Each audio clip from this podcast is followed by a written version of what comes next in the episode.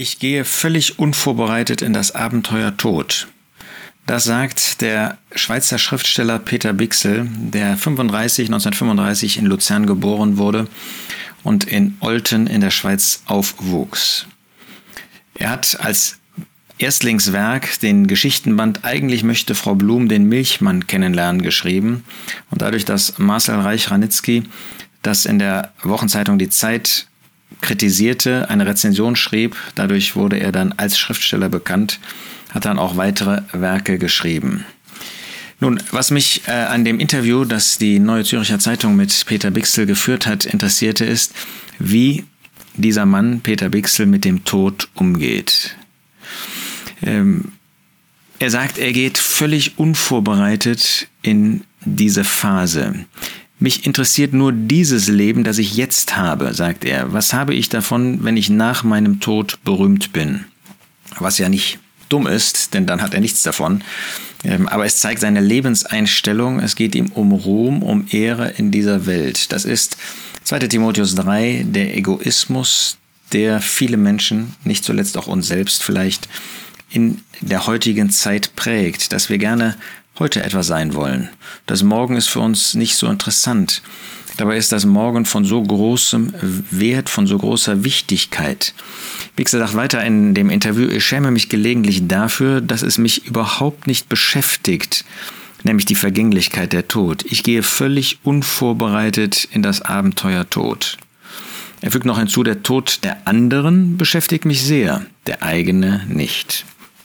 Nun Hebräer 9, Vers 27 sagt der Schreiber des Hebräerbriefes, inspiriert durch den Heiligen Geist, und ebenso wie es den Menschen gesetzt ist, einmal zu sterben, danach aber das Gericht, so wird auch der Christus, nachdem er einmal geopfert worden ist, um vieler Sünden zu tragen, zum zweiten Mal denen, die ihn erwarten, ohne Sünde erscheinen zur Errettung.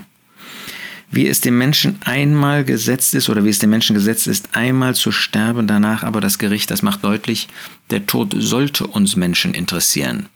Und die Tatsache, dass Peter Bixel so über den Tod spricht, ich schäme mich gelegentlich dafür, dass er mich überhaupt nicht beschäftigt, ich gehe völlig unvorbereitet in das Abenteuer Tod, führt dazu, dass ein Kommentator unter dem Interview schreibt, ein wirklich berührendes Interview, welches mich überzeugt, dass dieser Herr sehr wohl mit der eigenen Vergänglichkeit beschäftigt ist und bleibt, indem er sich alle Mühe, damit nicht beschäftigt zu sein, gibt.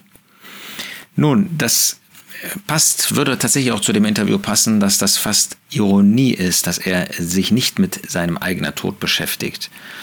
Und doch auf der anderen Seite die Moralvorstellungen, die er in dem Interview von sich gibt, könnten durchaus auch eine andere Sprache sprechen.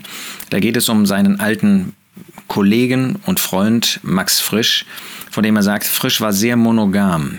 Es gab immer wieder Leute, die Frisch als Schürzenjäger darstellen wollten. Das war er nie. Die Frau, das war für ihn immer jene, die gerade da war. Und das zeigt, dass von Monogamie überhaupt keine Rede sein kann, weil er ständig andere Frauen hatte. Auch ein interessantes Detail zu dem Leben von Max Frisch, der ja als bekannter Schriftsteller auch in Deutschland viel in Schulen gelesen wird. Nun mit dem Tod zu beschäftigen, ist natürlich nicht das Schönste, was man sich vorstellen kann. Aber nur wenn man das Leben ergriffen hat, das ewige Leben, das Gott denen gibt, die Jesus Christus als ihren Retter annehmen, dann hat der Tod seine Furcht, seinen Stachel 1. Korinther 15 verloren.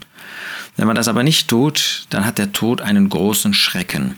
Dann kann man vor diesem Schrecken des Todes weglaufen, wegzulaufen versuchen.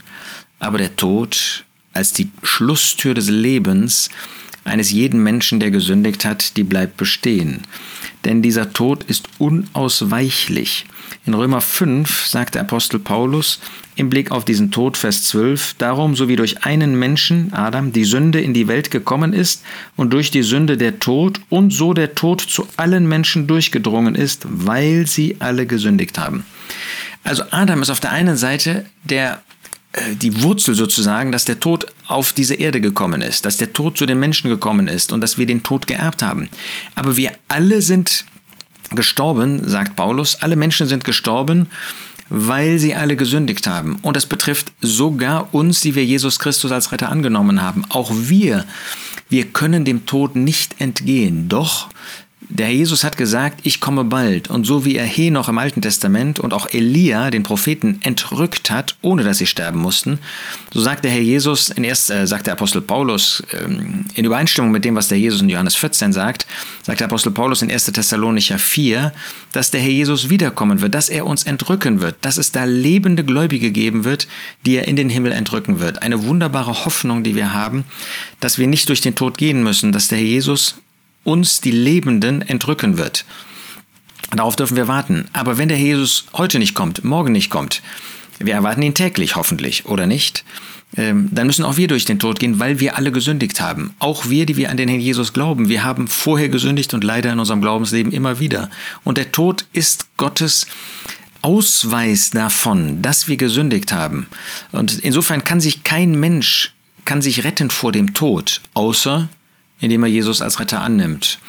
Ähm, der Tod ist ein Urteil Gottes und ist ein, eine Tür, durch die jeder hindurchgehen muss. Und entweder ist dieser Tod für uns als Gläubige dann das, das Tor, das uns in die Glückseligkeit führt, in das Paradies, oder, wie Hebräer 9 das beschrieben hat, es ist der Ausgangspunkt, um dann vor den großen weißen Thron gestellt zu werden, um gerichtet zu werden. Niemand also sollte unvorbereitet diesem Tod entgegengehen. Peter Wechsel tut das nicht. Denn Gott erweist sich jedem Menschen. Er erweist sich an jedem Menschen. In dem Buch Hiob sagt das Elio mindestens zwei oder dreimal. Wir wissen, dass das viel öfter geschieht. Und allein durch diese Frage in dem Interview ist auch Peter Bixel mit diesem Thema noch einmal konfrontiert worden. Und so müssen wir uns auf den Tod vorbereiten. Wir tun das auch. Natürlich können wir versuchen, dieses Kapitel zuzumachen, zu versiegeln. Aber dann haben wir uns auch auf den Tod vorbereitet, indem wir wissen, indem uns deutlich wird, Gott macht das deutlich, dass wir dann ewig verloren gehen, ewig getrennt von Gott. Gottes Wort nennt das den Feuersee, genannt das die Hölle. Wir rufen jedem Menschen zu, sich davon retten zu lassen, noch davon wegzulaufen. Und das kannst du nicht, indem du selber läufst, sondern du brauchst einen Retter.